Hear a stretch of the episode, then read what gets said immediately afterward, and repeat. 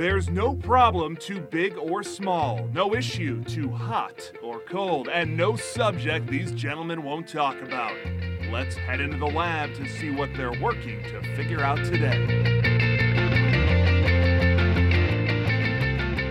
Let's get into it and get down to it. Welcome to Figure It Out. This is George Grombacher. Joining me, as always, is Centauri Miner. Hello, folks. Helping us move from awareness to action. Today is Mr. Thomas Judge, the Executive Director of the Life Flight Foundation. Welcome, Tom. Well, welcome. Thanks, you guys as well. And Tom, I see that uh, that Maine is the second most rural state in terms of population in the United States, and effectively, it's it's the foundation and Life Flight's job to bring life-saving equipment and critical care to emergency scenes all across that state. So that is no small feat. Um, well, it's a big job. So we're we're a small private nonprofit charity.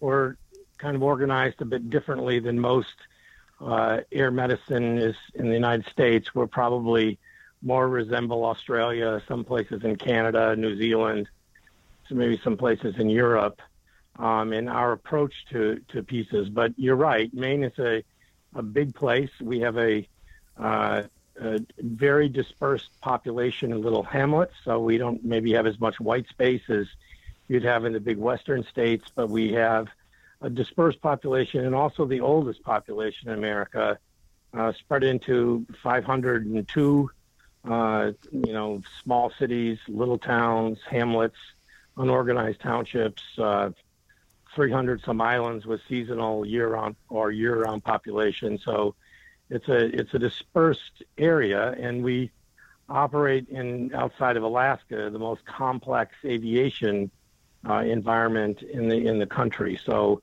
extremes of temperature, the Labrador Current, mountains, forests, uh, so the, the like. So making sure that at the time of need and at the point of need, we can get high-end, uh, time-critical medical services to patients, whether they're in a small community hospital on the side of the road, on an island, in the North Maine woods, on top of a mountain, uh, is a task that we undertake every day. So, every age from neonates, uh, premature infants, to our oldest citizens, every kind of disease process, uh, you know, very complex medicine um, delivered uh, on a mobile basis.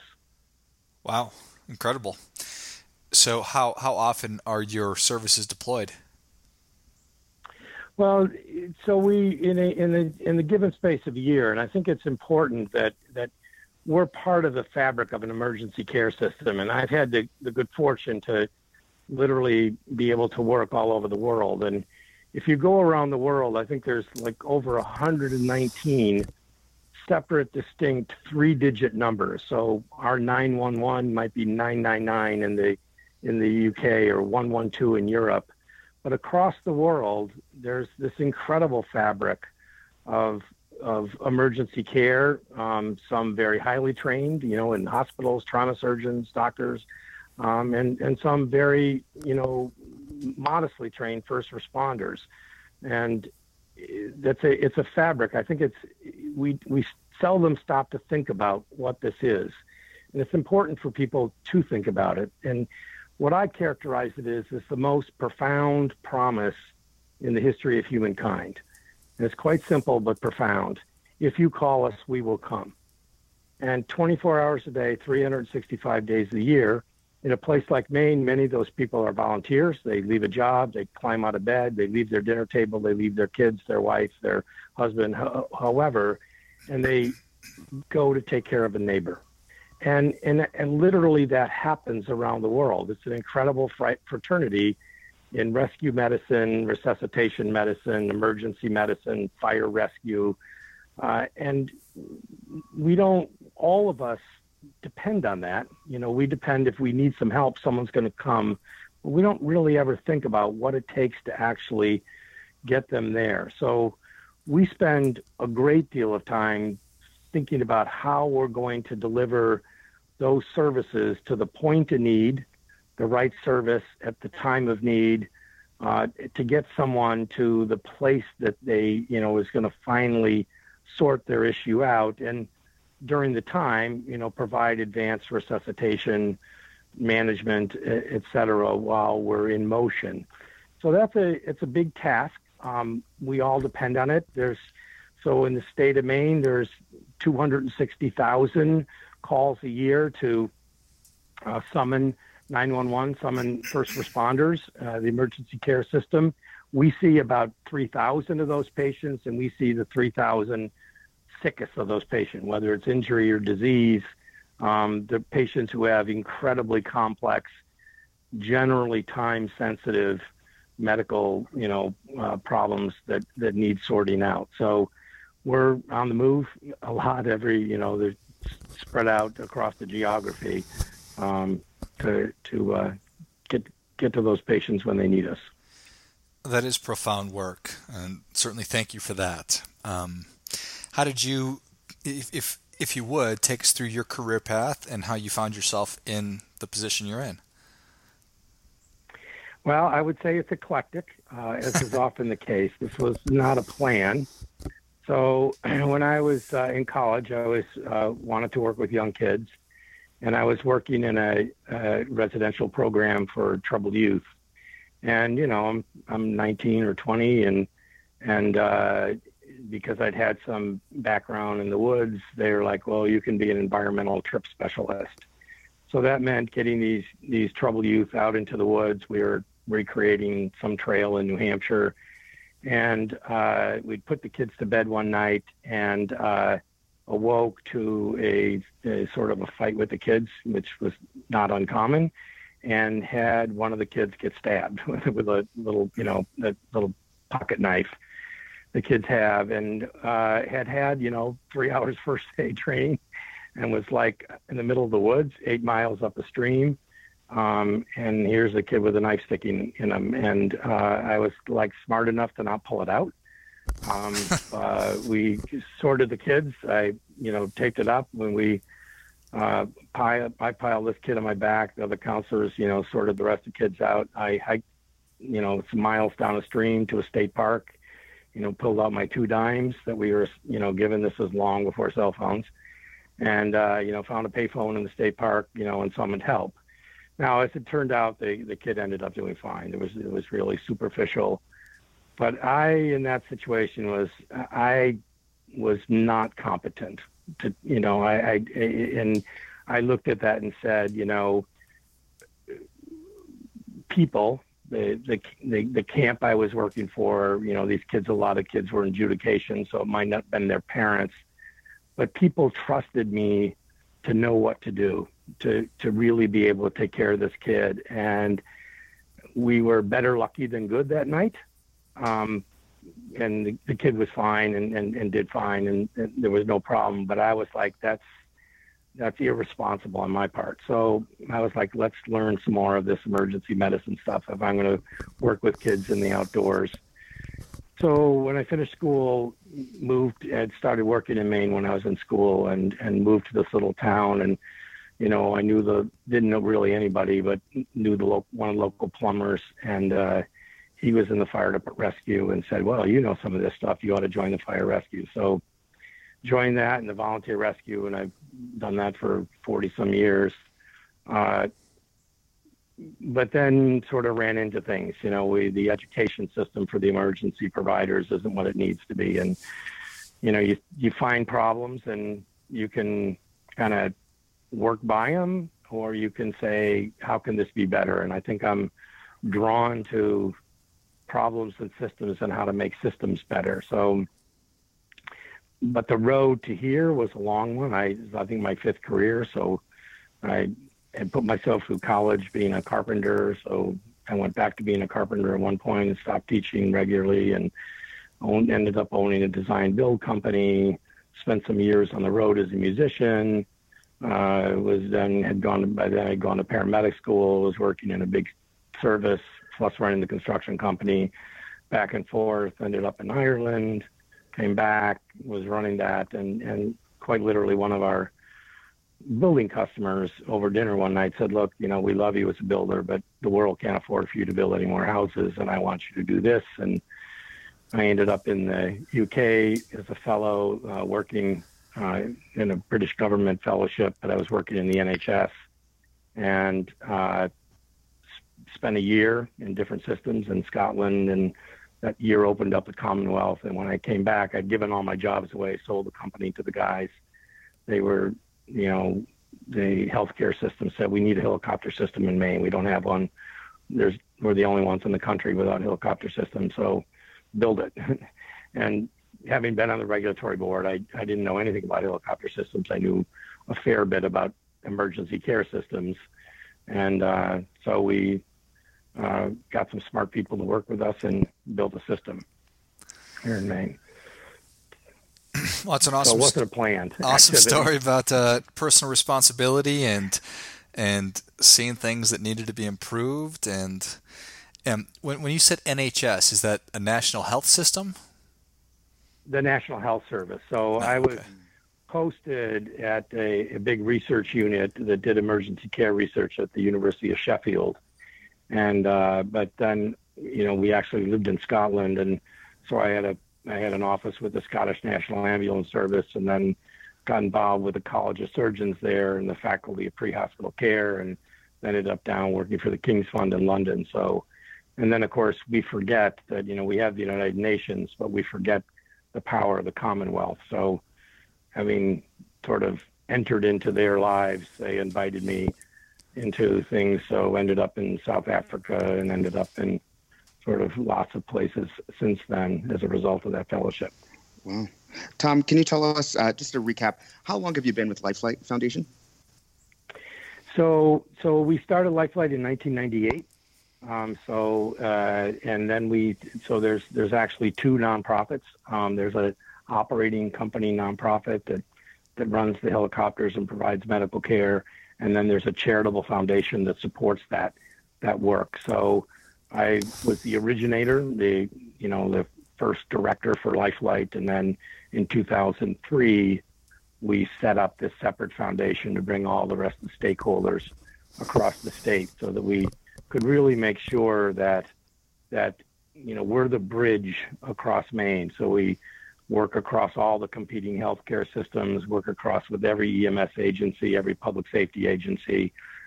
So we work in every community, and we needed to make certain that there was a way to bring those community voices to the table, um, even if they weren't in the kind of operating company board. So, um, so uh, Life Flight of Maine since 1998, Life Flight Foundation since 2003, and I'm the executive director of both. And you um, gave us a great rundown of your, as you've said, eclectic uh, background and career history. But why do you feel like this is your current passion? Why have you stuck with it for close to 20 years? Um, well, it, it uh, it's it's really responding to a need, and I, I work with some incredibly gifted and talented um, people, some you know brilliant physicians, some brilliant clinicians, some you know aviation people, and we set out with this huge puzzle of how do we how do we do this? There isn't really enough money, there isn't all the resources we need, and we had to build it from scratch, and we keep uncovering um, needs. So when we're the healthcare system is changing rapidly around us, um, and the as a result, we haven't sorted out the problem. You know that we've we do really well. We sort out problems every day, but the larger problem is is remains a challenge. And I would I would characterize it this way. So Robert Maxwell was a sort of brilliant thinker. He actually came from the U.S. but ended up in the U.K.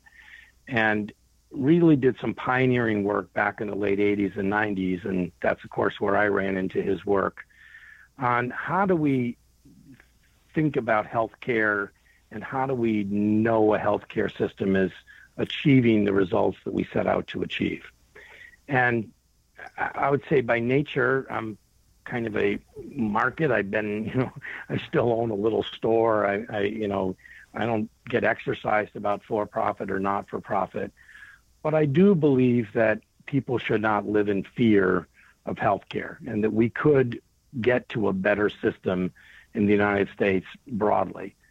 What we've been given at Life Flight is the charge and the ability to create some little models of what this might look like and if we broaden this out.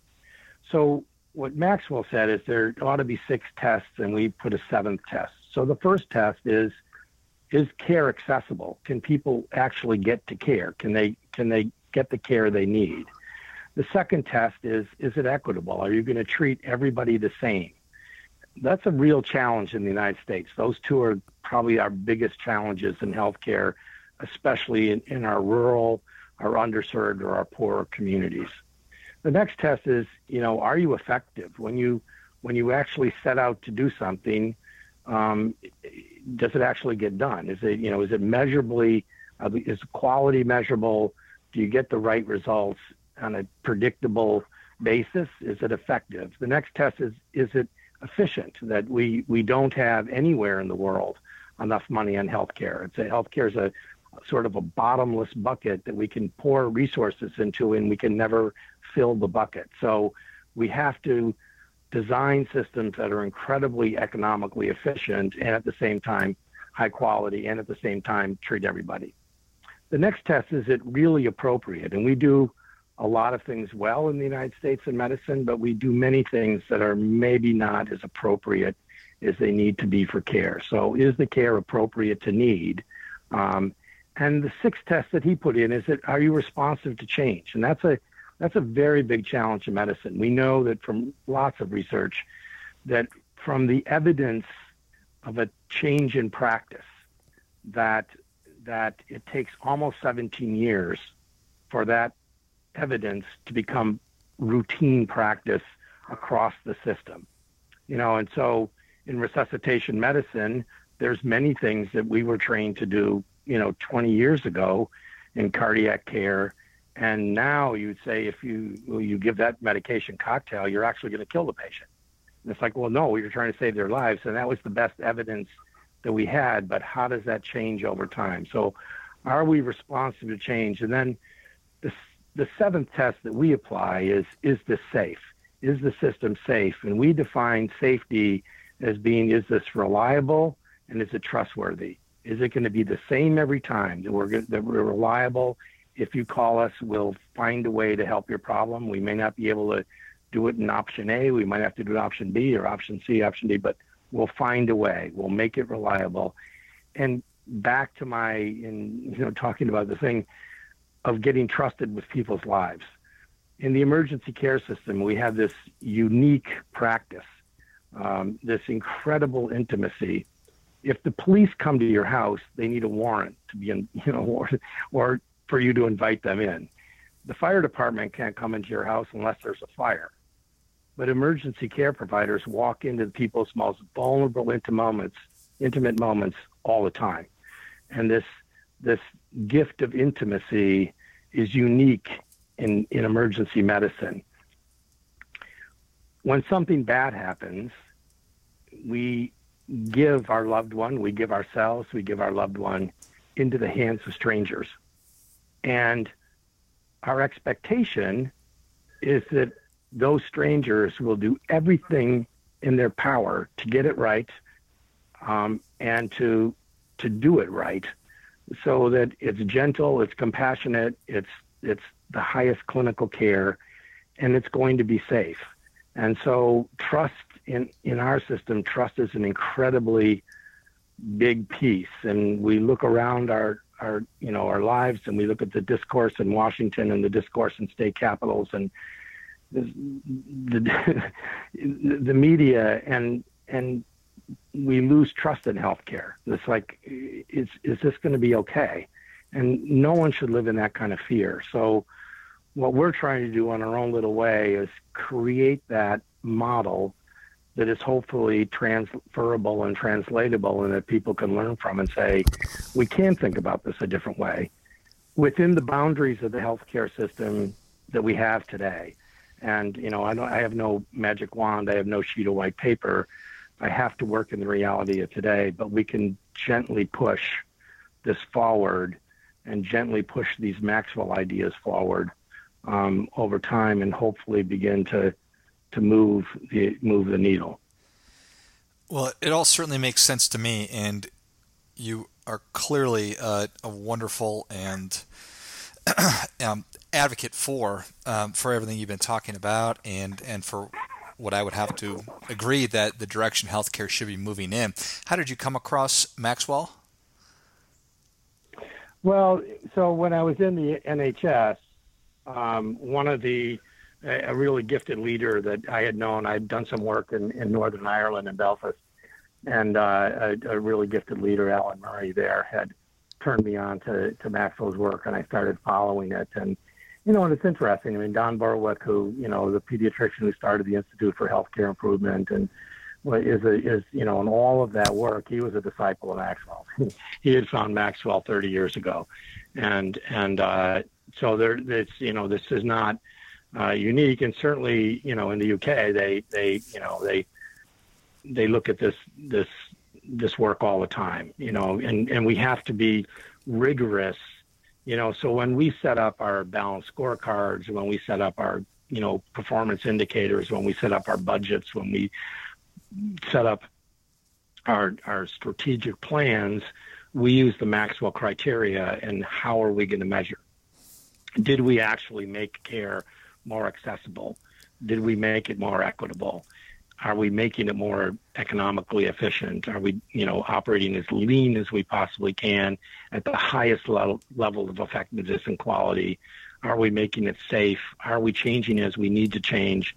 Um, and are we really drilling in to make sure that at the point of need we're delivering what is needed? You know, the appropriateness of that. So we we spend a lot of time thinking about that and, and building culture. You know that that that in the long term in organizations, and we certainly know this in safety, that of all the safety management systems and all the technology and all the systems work, what really sustains and brings those levels of of unfortunate events um, to play is the culture. It's the behaviors of this is the way we do it around here and it's it's it's a tough. It's very tough. It's tough on our people, um, but we spend a lot of time thinking about you know what what the standard, and we sort of define it. Uh, you know, I that that if this was your loved one, what is good enough? You know, and if you're not as gentle, and if you're not as compassionate, and if you're not as skilled, um, if you don't deliver the best care why, if that was your loved one, why can't it be as it's like this for every person, as much it is for the person you love most in your life? So that those parts of the standards of how we think about those things, we think about a lot. We work on those a lot. Mm-hmm. Excellent. I, was certainly I, I, was curious when we started our conversation that you referenced that that the system in, in Maine is similar to I think you mentioned Australia and just, just other parts of the of the country and now it's certainly or the world rather and now it comes full circle. Um, I certainly understand that it sounds like you've taken really best practices from as many different places as possible and put those practices to work in Maine. So which certainly makes sense. Right we believe the people in Maine deserve the best. Yes, I love it. well, I, am curious, and something we ask everybody is, um, what are the three biggest things that you've learned over the past three years? Wow. So we're we're in the middle of a lot of work. So one is that that the that the systems are under so much strain that that we're, we're really looking at transformation efforts. So we're involved in what we call next gen. So in aviation, there's next gen. We're moving the air traffic system from ground radars to satellites. There's piles and piles of changes with that. The airspace is filling up with unmanned aircraft and manned aircraft, and how do we do that? So there's a whole piece of next gen of technology reliability, integrating uh, all of those pieces. There's a there's a very big piece of next gen medicine. So, as an example, when I trained in medicine, if you had a stroke, you had a stroke. We treated you gently, we gave you a little oxygen, and three days later, your doctor told you what the rest of your life was going to look like. Now, if we can rapidly intervene, identify what's going wrong, get someone to a neurointerventionist, they can pretty much walk out of the hospital the next day with no deficits. And so that's a the how do we do that, especially in a rural area? You know, the Norwegians really think about this a lot, and they're how do we deliver contemporary stroke care? So we're focused a lot of thinking about how medicine, where is that going to be? Well, to do that, we have to transform our workforce. So we've dropped the age of our workforce probably by about 15 years, um, which we all need to do, but that's really hard. So I would say the three big things that we learn all the time is that culture is tough. Um, building culture is hard work that you have to do literally every day. And some days we do it really well, and some days we don't do it as well as we need to. So the embrace, you know, I, I would say that the that the need is growing faster than we can. There's going to be nine billion of us. Right. We have to figure out how we're going to feed people. We're going to have to figure out how we're going to technology. What, where can we apply technology? Um, so I'd say that the learning pieces that we're doing are focused on those. These sort of foundations our people, the workforce, transforming the workforce, transforming the technology of both communications and transportation, and the technologies of medicine to deliver these very specific uh, pieces that we uniquely bring across a rural landscape. And I would say that the three lessons are it's hard, it gets harder, and it's going to be hard for a long time. And and and that's you know, but we have to at the same time we have to embrace it. I know I was talking to one of our really brilliant, you know, big healthcare system leaders, and and she was saying that you know, she wakes up in the morning that, you know, she feels like she's bet the farm of the healthcare system on on all of the all of the new changes and payment strategies and all of these and she lays awake at night, you know, and and and I was like, I lay awake at night too. I mean, I my job is I get paid to worry. Um, but the other piece that the other side of that is we've been given a great gift in that the need for change is finally bigger than the resistance to change. Hmm. Um, not that that happens easy, but we're we're we're on there. So the next ten, we're looking out, you know, ten and 15, 20 years. Um, I think that we we have some brilliant times, brilliant opportunities ahead of us, and if we can pull it off, um, which we certainly aim to do, um, that'll be a good thing for everybody. I love it. And finally, Tom, knowing that the whole world would hear it, what plea would you make? Uh, the, the whole world is do everything you can in every moment of your life to build trust.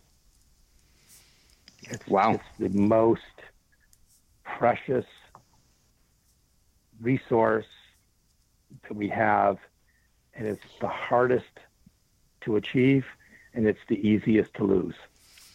So work really hard in everything you do to build trust.